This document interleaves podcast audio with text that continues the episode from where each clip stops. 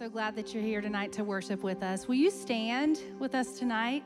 Let's praise Him tonight with a new song. Learn this with us.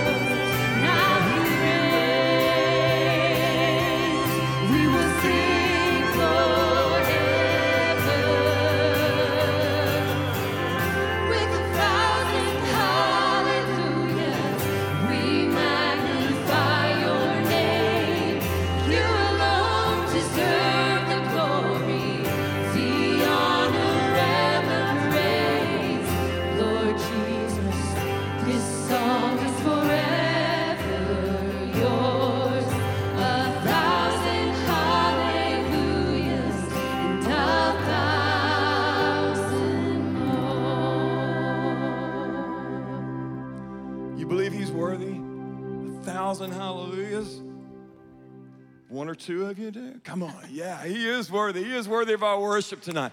He is. Hey, I'm a grateful believer in Jesus Christ. I struggle with anger, codependency, and depression. And my name is David.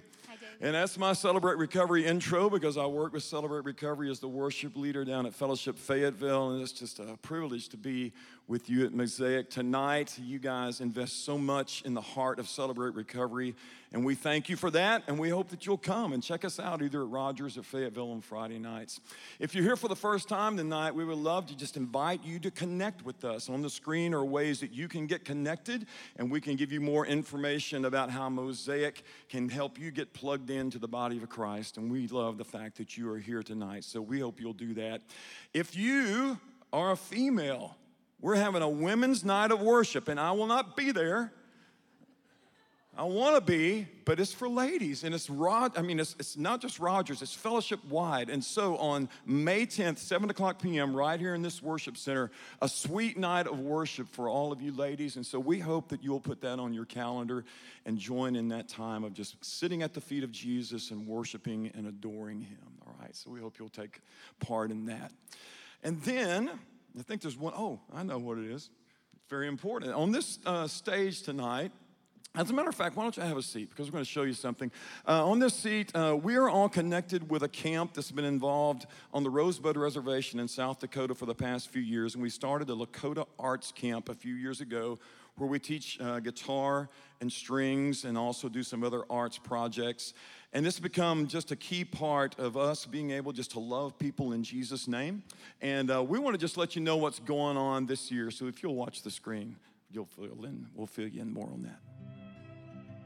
Since 2010, Fellowship has been sending a team to the Rosebud Lakota Sioux Reservation in South Dakota, focusing on the objective of breaking barriers and building bridges, promoting healing between Native and non Native people, and attempting to provide authentic friendships that are respectful of our cultural differences. Through partnering with local ministries and outreaches, we demonstrate our faith in a way that is culturally appropriate while serving, supporting, and strengthening the tribe with programs that assist their current needs. One of those partnerships is with the Sicangu Lakota Youth Center. One of the outreaches of the Youth Center is music education. Students who learn to play a musical instrument are more likely to complete high school and less likely to commit suicide, leading us to launch an arts camp focused on teaching students how to play guitar, violin, cello, and bass, along with participation in drama and visual arts projects. This will be my third trip to the Rosebud Reservation. We were simply there to be the light of Christ for them while teaching their kids how to play instruments and how to express themselves through the love of music. Some of the most incredible life changing moments happen when those students start to open up. I specifically run the room that teaches violin. We teach them the basic concepts of the instrument, and by the time the week's over, we put on a little concert. They get to play for their families, and it's emotional, it's joyous, and it's just an incredible experience to witness. The team will be returning to Rosebud Reservation June 18th through 25th to help with the arts camp and do service projects with another ministry partner, the Tree of Life Ministry Center.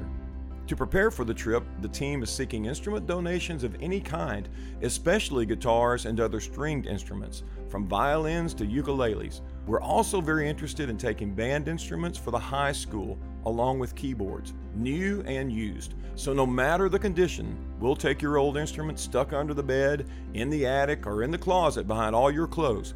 We want them. Instruments can be left at the Celebrate Recovery office on the Rogers campus or in the sound booths in the back of the worship centers in Bentonville, Rogers, or Fayetteville. And if you need more information, contact David Atterbury. I wasn't expecting such a huge cultural difference because we weren't leaving the borders of the United States. Every time I've gone, there, has been a little more that they've given me and a, and a little more that they've shared with me. And so it's something I want to keep going back for because I can't get enough of their stories.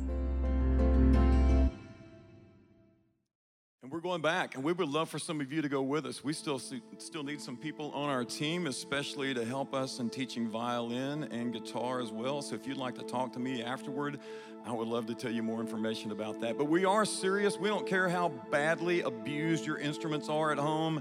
If they're taking up space, we want them, okay?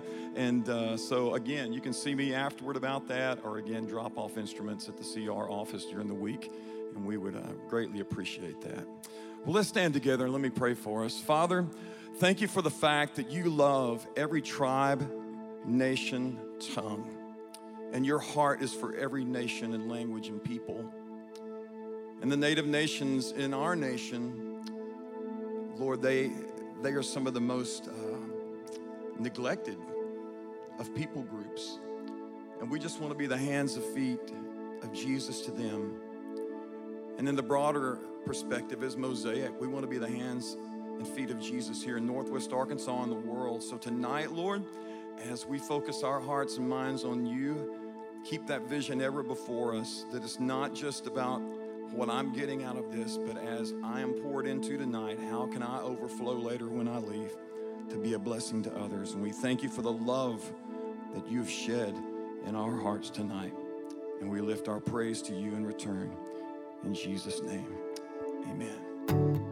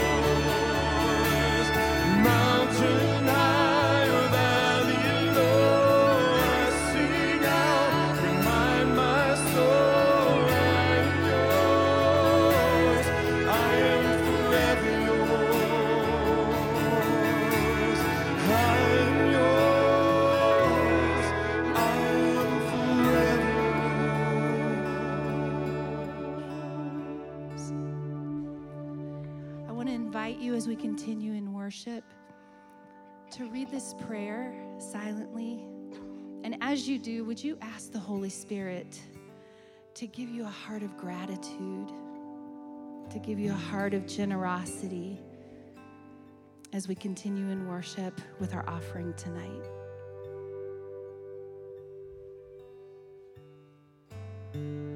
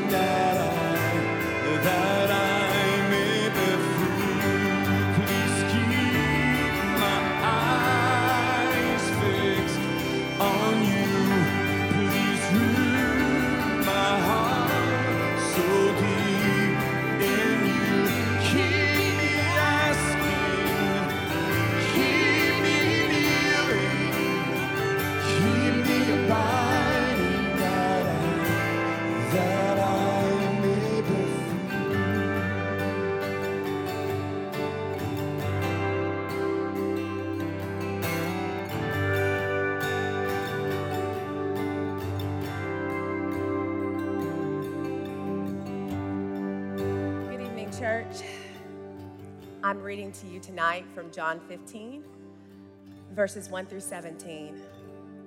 I am the true vine, and my Father is the gardener.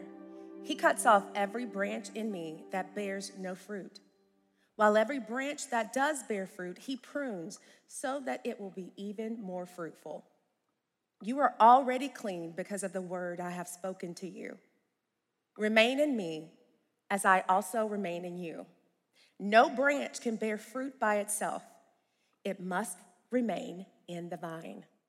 Neither can you bear fruit unless you remain in me. I am the vine, you are the branches. If you remain in me and I in you, you will bear much fruit. Apart from me, you can do nothing. If you do not remain in me, you are like a branch that is thrown away and withers. Such branches are picked up, thrown into the fire, and burned. If you remain in me and my words remain in you, ask whatever you wish, and it will be done for you. This is to my Father's glory, that you bear much fruit, showing yourselves to be my disciples. As the Father has loved me, so have I loved you. Now remain in my love. If you keep my commands, you will remain in my love, just as I have kept my Father's command and remained in his love.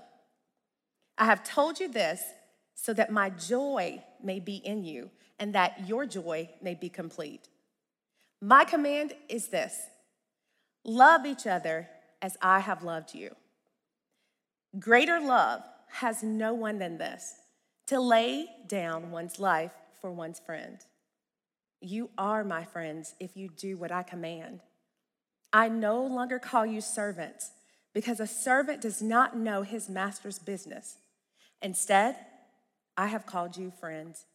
For everything that I learned from my Father, I have made known to you. You did not choose me, but I chose you and appointed you so that you might go and bear fruit, fruit that will last. And so, that whatever you ask in my name, the Father will give you. This is my command love each other. You may be seated. of the Lord. You can take a seat. Good evening. Oh, it is good to be with you tonight. Hey, so we are we have come to the last of our seven I am statements in this study of the Gospel of John. Now, just to remind you, there's kind of three parts to this series. We're starting with seven I am statements, seven things that Jesus said about who he is to help us know him better. And then we're going to look at seven signs that Jesus performed, seven miraculous signs that point to who he is. And then we're going to conclude with seven encounters, seven conversations that Jesus had with individuals where you see him one on one connecting with people in a way that ex- explains more of how who he is meets people where they are. So we reach this last of our seven I am statements, and, and we get this idea that Jesus makes a comparison of himself to a vine. He says, I'm the true vine. And so in John chapter 15, when Jesus brings this up, he is he's bringing up a, a metaphor and an image that would have been immediately recognizable to the people around him. Um, these were people that, that lived around vineyards. In fact, we have some pictures here from, from Israel today because this continues to be a, a regular export for the people of Israel that they grow grapes and make wine. And you, you would see these vineyards on, on, all over every hill. In fact, later in, uh, in chapter 18 of John, when it's, it's going to say that on their way to Gethsemane, the disciples are going to cross what's called the Kidron Valley. And all along that bank, on one side would have been an olive grove, but over on the other side would have been vineyards. So this would have been a regular sight for them, something really familiar. Um, side note, just a promotional moment here. Um, if you have ever wanted to see Israel, to see the land um, we are actually going to be taking a trip. My wife and I are going to get to lead a trip this November to go to Israel and spend 10 days uh, going through the land, studying God's word there. And if that's something that would interest you, we would love you to join us on that trip. Um, so we actually have a separate email set up for us, just Israel at fellowshipnwa.org. If you want information, shoot us an email there. But it, it was really a powerful thing for us to be able to walk the steps of these places that we're talking about and, and see how all of this played out. And so when, when Jesus brings up this vineyard metaphor, he's pointing to something that had immediate um, recognition for his disciples. But we're going to have to walk through it a little bit to understand what significance are we supposed to take from Jesus calling himself the vine. In John 15, uh, verse 1, he says, I'm the true vine my father is the gardener. So, this is one of the few of the I am statements where we actually get it unpacked even further, and the father gets identified as a character in this little metaphor. I'm the true vine, my father is the gardener. He cuts off every branch in me that bears no fruit, while every branch that does bear fruit, he prunes so that it will be even more fruitful. What is Jesus doing here? What's he's gonna he's gonna unpack what all these things refer to and what it means to the disciples. But I think before we do that, we need to know what's happening in John chapter 15. Okay? In the Gospel of John, we've been jumping all over the place looking at different statements, but there's actually a flow to the story in John. We have this prologue in chapter 1, verses 1 to 18, that explains in grand poetic terms who Jesus is. And then in 1 chapter 19, we launch right into the actual story of Jesus. And 119, all the way through the end of 12, is the story of Jesus' public ministry. That's where he's out teaching, he's doing miracles, he's doing things for all to see. And then there's a turn in John chapter 13. In John chapter 13, verse 1, we begin what's what we often call the upper room discourse or the upper room conversation. It's where Jesus gathered his disciples for the night before he was going to be crucified to have dinner with them. Now, think about this and the significance of John's gospel. You get chapters 1 to 12, about 12 chapters that is his sums up his entire public ministry. And then chapters 13 to 17, five chapters that is one conversation. It is recording one conversation that Jesus had with his disciples the night before he died. Do you think that might tell us there's something significant going on in this conversation? And the theme of the conversation is this. Will Blanchard pointed us to it a little bit last week when he talked about the him he's going somewhere and he tells them don't be troubled. You remember that? What the whole conversation is is Jesus is preparing his disciples for the fact that he's about to no longer physically be with them. And I think the topic of conversation for all five of those chapters is what does it look like for the disciples to follow Jesus when Jesus isn't there anymore? That's actually a really crucial conversation for us to have. I don't know if you've ever felt this way, but oftentimes I hear the stories about the disciples' call. I was listening to um, something just today. I was listening to an audiobook on a drive back in, and they were talking about how okay so peter's out in his boat and and jesus says come follow me and he drops his nets and he goes and follows jesus. And i go that's so concrete and clear. When following jesus means jesus is right there so i just actually walk where he walks out of the camera for our live stream. Um, like that was that was really really clear when jesus was physically on earth and following him just meant walk where he walks and if Jesus goes to Capernaum, then you know what being a good Jesus follower meant? You go to Capernaum. It was all really straightforward. He was physically there showing them what to do the entire way. So when they say, Jesus, we want to know how to pray, guess what happens? He goes, Okay, great, I'll teach you. And they prayed with Jesus. Have you ever wished following Jesus looked like that? Sometimes I think it would be so much easier. And yet, Jesus knows that part of the Father's plan is for him to leave the earth after he's been resurrected and reign from heaven, and for, the, for both his 12 that were with him and all the followers of Jesus to come after would be following Christ even when Christ was not physically here walking with us. And I believe that this entire, what we call the upper room discourse, John chapters 13 to 17, is Jesus explaining to the disciples what following him looks like when he's not physically there anymore. And so that's the context of what's going on here in John chapter 15. And there's one other crucial detail to notice in John chapter 15.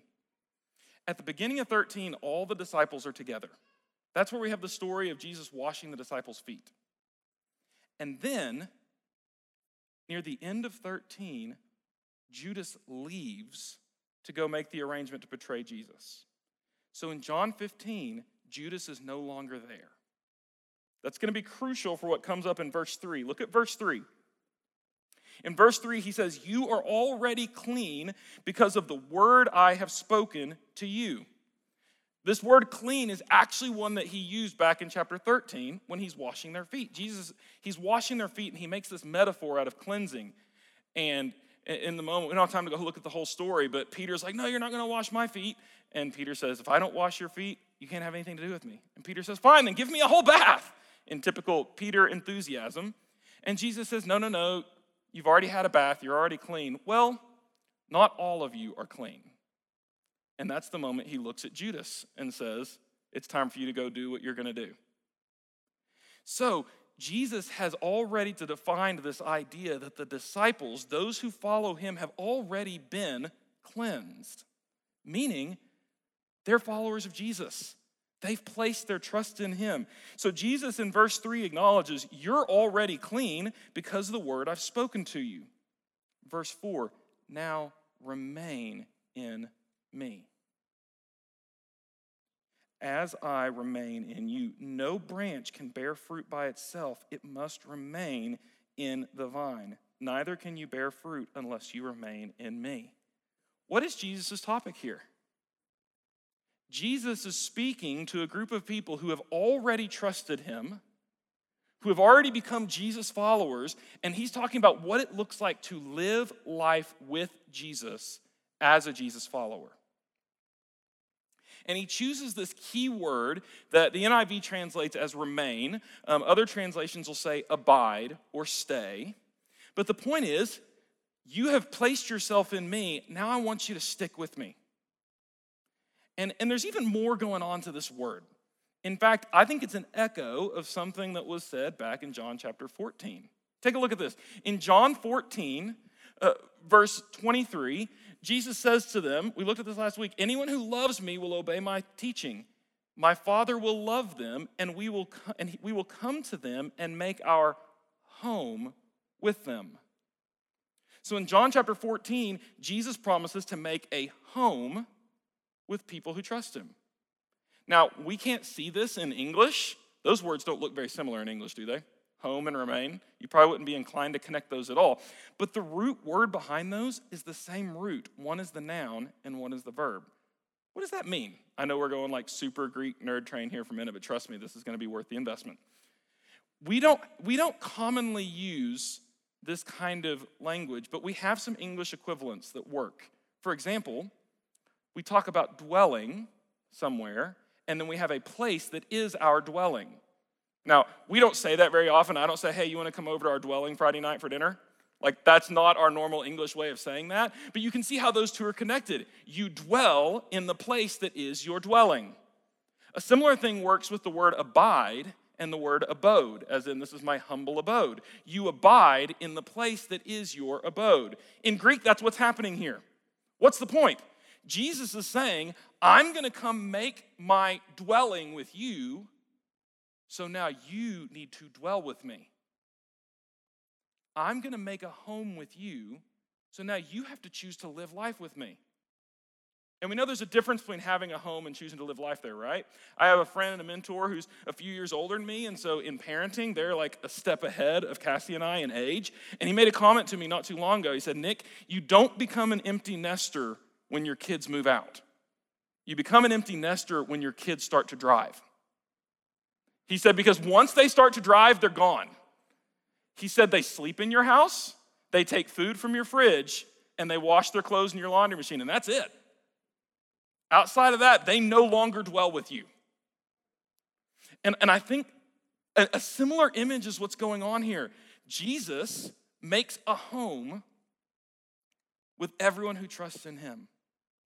And now that you have become someone who has a home with Jesus, he's saying, now, if you want to experience transformation in your life, If you want to experience transformation, choose to dwell in that space I've created for us.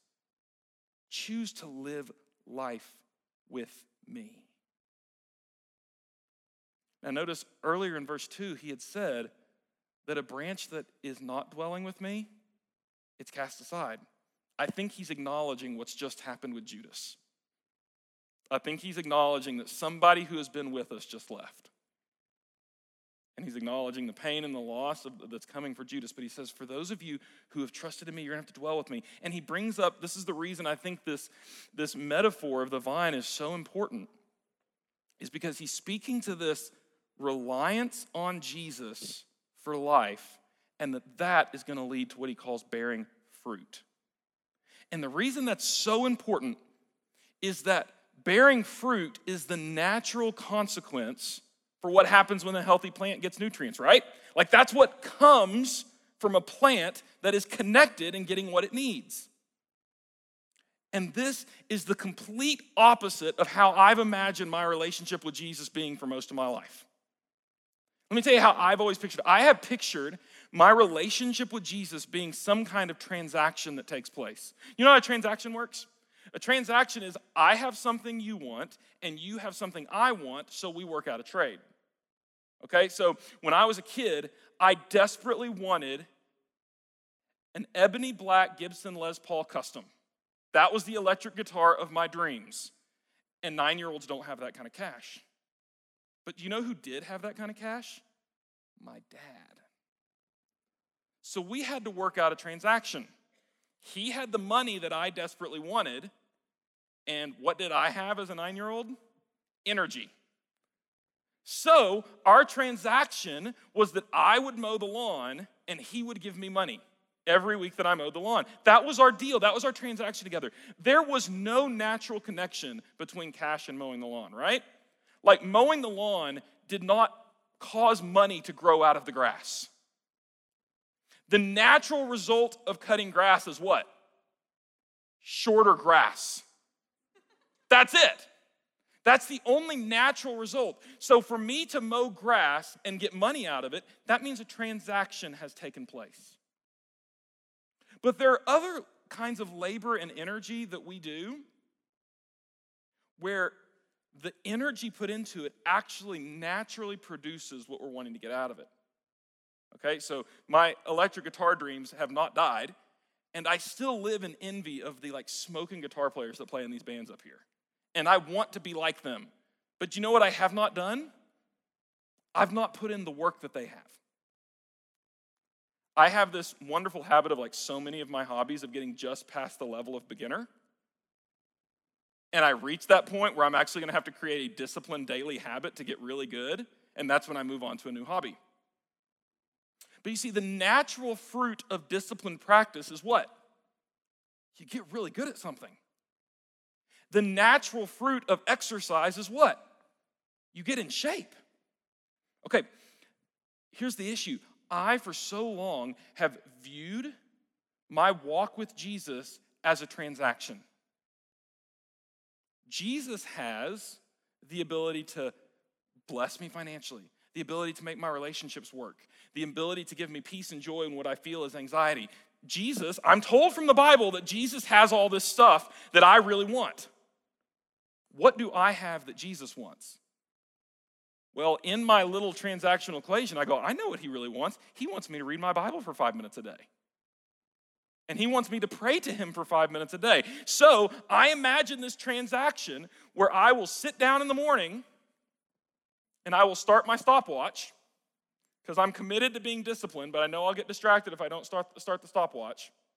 And I'm going to read and then I'm going to talk to him for five minutes because that's as much as my attention span can handle. As if the infinite creator God of the universe is so desperate for my attention that he has to work out a transaction. Nick, if you'll sit and talk to me for five minutes, I'll give you peace today. And then, in this transactional arrangement, what happens is when I fail to give God what I think He wants with my Bible reading and my prayer, and maybe telling other people about my faith, evangelizing, serving well. I create all these lists of things that God wants for me in exchange for Him blessing me. And when I fail to live up to the list of thing, things that I think God wants from me, I then think I have failed to earn the blessing that I was looking to get from Him. Here's the truth that Jesus has been laying down through his entire life the only transactional part of our faith took place on the cross. That's the place where Jesus said, I have infinite life and you're condemned to death, so we're going to work out a transaction. You give me death and I'll give you life. That is the part of our faith that is transactional. And that part of our faith is done. The transaction took place on the cross, and it was every bit of it generosity, grace, and the gift. The transaction is what took place on the cross, and that's what Jesus says hey, you've already been cleansed. That's what he says to his disciples. Because of my word that works on you by faith, you've already been cleansed. That part has taken place. We're talking about something else now. We're talking about bearing fruit. And the way fruit works is that fruit is the natural byproduct when a plant is connected and gets the nutrients it needs. So, what is Jesus saying? That peace and love and joy that he's going to talk about in this passage is not some gift that Jesus is holding back for from us until we give him what he wants. It's actually the natural result of life lived with him that when you choose to connect with Jesus, when you choose to spend time with Him, to remain with Him, to live your life with Him, you actually start changing. Being with Jesus changes you and transforms you so that it's not that He has something that He's going to give you when you are a good boy or girl. He is actually the thing you need. Knowing him, being with Him, is the source of life. That's what He's trying to tell the disciples in this moment. He says, You are like a branch that desperately needs to be fed, and I am the vine that feeds you. And if you don't choose to dwell with me, you, if you don't choose to have a relational connection with me, you're going to dry up. And I know for me personally, getting out of a transactional view of my time with Jesus is one of the most important shifts that I need to have happen when I think about connecting with Jesus. I've got to, to break out of that mindset that says, I give Jesus what he wants and he will give me what I want.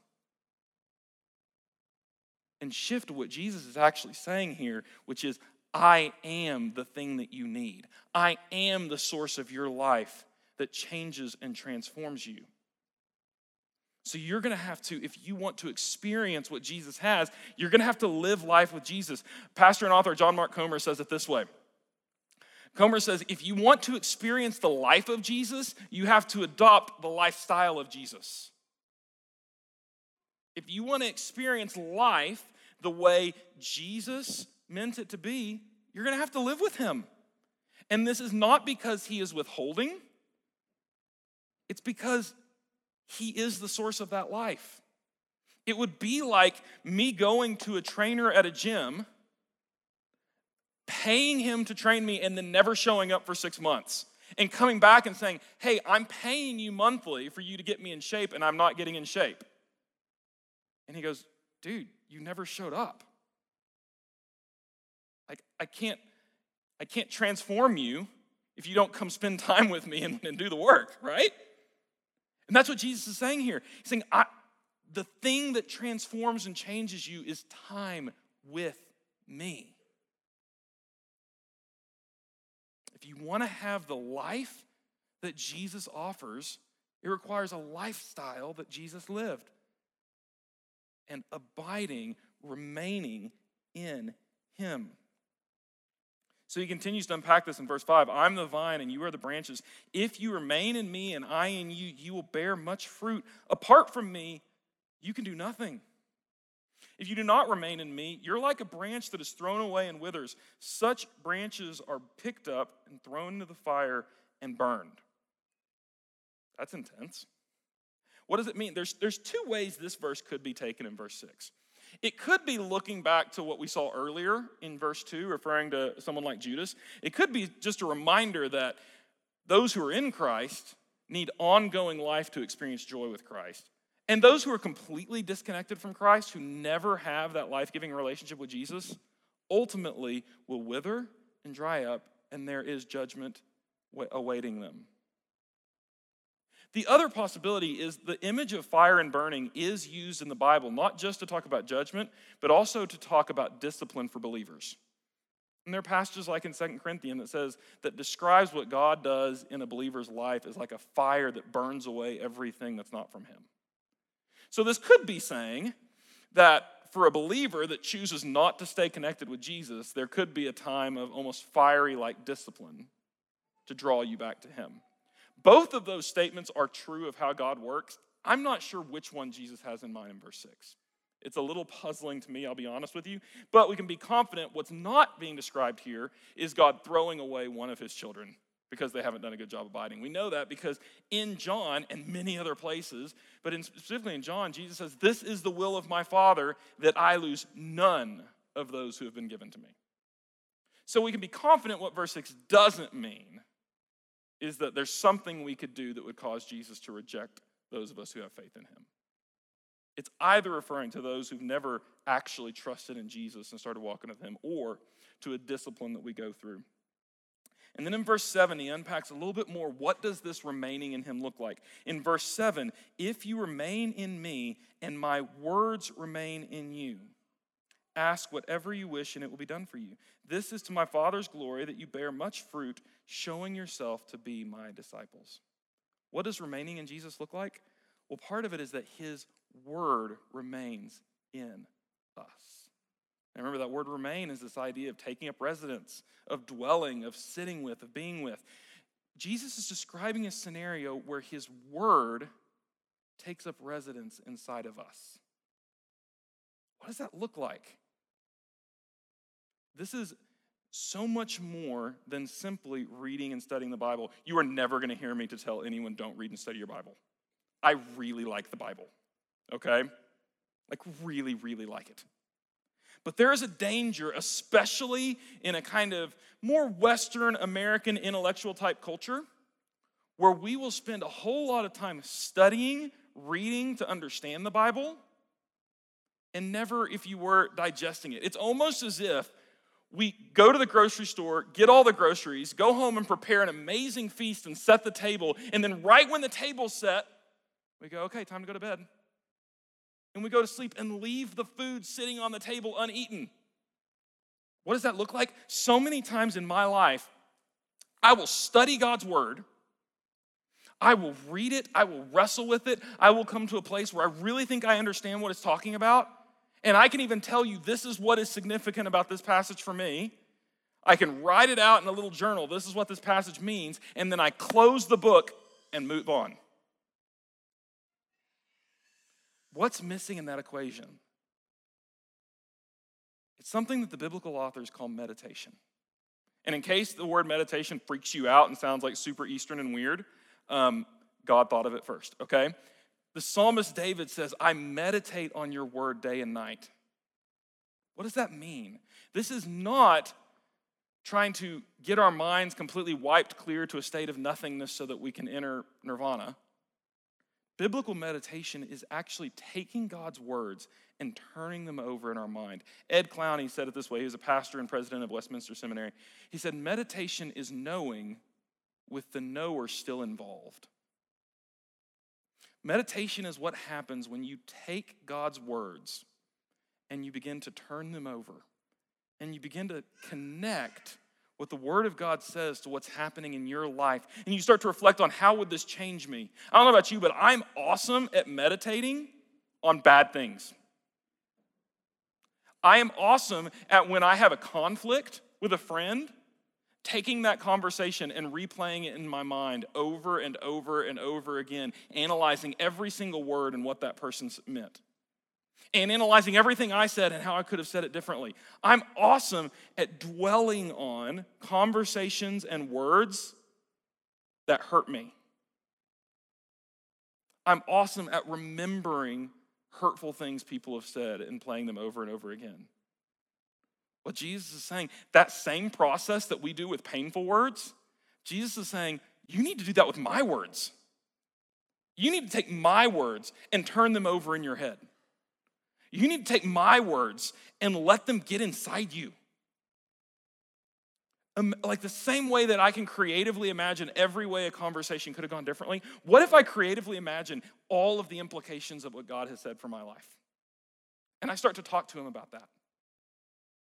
And I start to connect with the Lord what he said in a Sermon on the Mount with a frustrating situation at work. And I start to talk to him about that. That's what happens when the Word of God gets inside of us.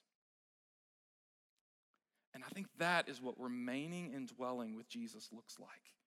Is when we begin to connect with him on such a personal level that our lives and his life and his word start to come together. And so, what we're going to do tonight um, to close our time is we're actually going to practice biblical meditation together. We're going to take just one phrase that Jesus says a few verses later that I think if you if you take that phrase, it's one of the most shocking things Jesus said. Let's go ahead and jump to that last slide. Jesus says this. One more forward. He talks about the love that we experience, and he says this As the Father loved me, so have I loved you. Now, we don't have time to unpack the doctrine of the Trinity right now, but to talk about the eternal infinite love of the Father for the Son, and then for Jesus to say that the same way the Father loved me, I love you. That's a statement of the words of Jesus that should change everything for us. And so, what we're going to do is we're going to have a little time of, of meditation. How many of you ever heard of the, the ACTS prayer, A C T S, that you adore and you confess and you give thanks. And then the last word, because we had to make it work, is a little weird. It's supplication, which means you ask for God to supply your needs. One of the most powerful exercises I was given was to take that prayer and actually apply it to Scripture. And so we're going to practice together. So I'm going to ask you just to get comfortable, and we're going to spend a few minutes meditating on these words of Jesus The Father has loved me, so I love you.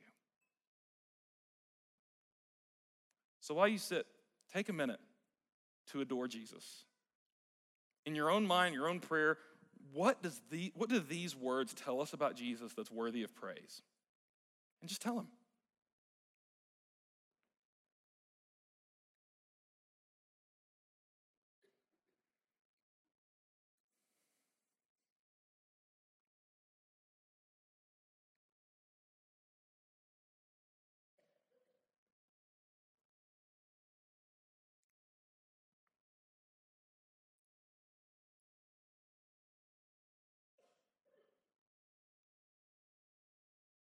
And next, we practice confession. Where, where do you need to be honest and real with God about how you've not been loving Him and loving others well? What, is, what does this verse stir up in you that you just need to be real with God about? Take a moment to tell Him.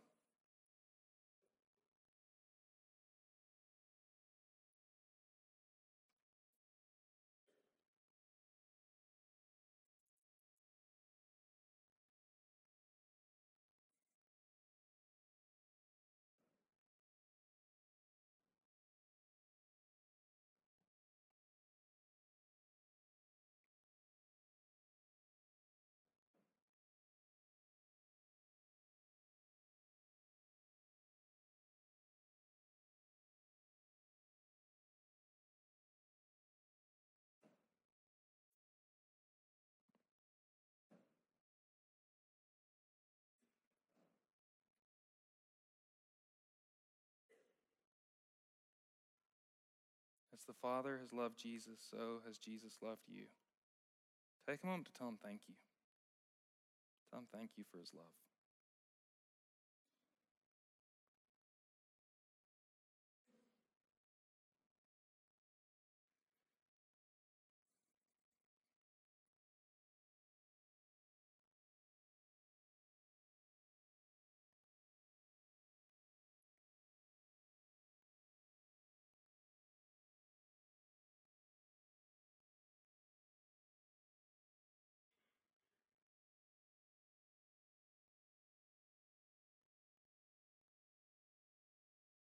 Now we ask for God to supply our needs. Where do you need the love of Jesus in your life? Like, really tangibly, even this week. Where do you need to experience Christ's love? Tell him about that and ask him for help.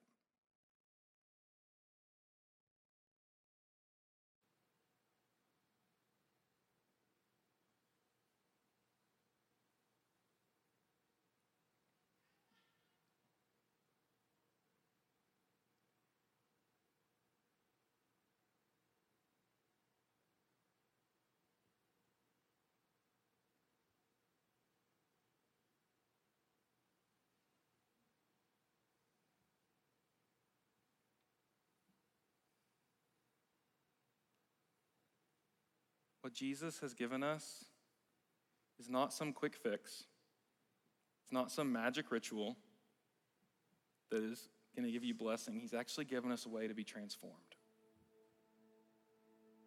And he says that if you want to experience life, the life we, we saw last week, he is the way, the truth, and the life. If you want to experience the life of Jesus, you have to embrace a lifestyle of Jesus and a lifestyle with Jesus. So here's what I want to invite us into this week. Really practical. What would it look like for you to set aside 10 minutes this week, every day, to do this? You've got a reading plan in those John journals that we all have. To spend some time with the words of Jesus, but don't leave the meal on the table. Spend some time working through something that stands out to you in that reading and adore the Lord. Confess to the Lord. Thank Him and ask Him to supply your needs from His Word. And I don't know that Jesus is going to change your life that day. You might spend your time with the Lord and then go to work and have an awful day at work. What Jesus is offering is a way to be transformed over a lifetime spent with Him. So, Lord, that's our prayer. We know that you are the true vine, you are the source of life, and everything else that I try to fill me up, whether it's trying to buy a new guitar, to be great at what I do in relationships, all of those vines run dry. But Lord, you are an infinite source of life. I don't need a transaction with you, I need you. So, Lord, I pray this week that this church, this family of Jesus followers, Lord, that we would learn what it is to abide and to remain in you. Praise things in Jesus' name. Amen.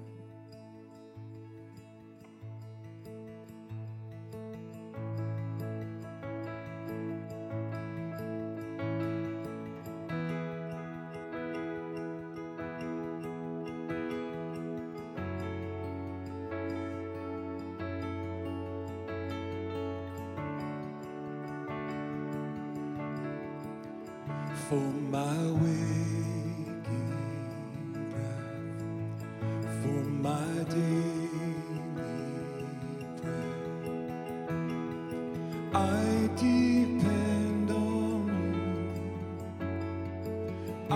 I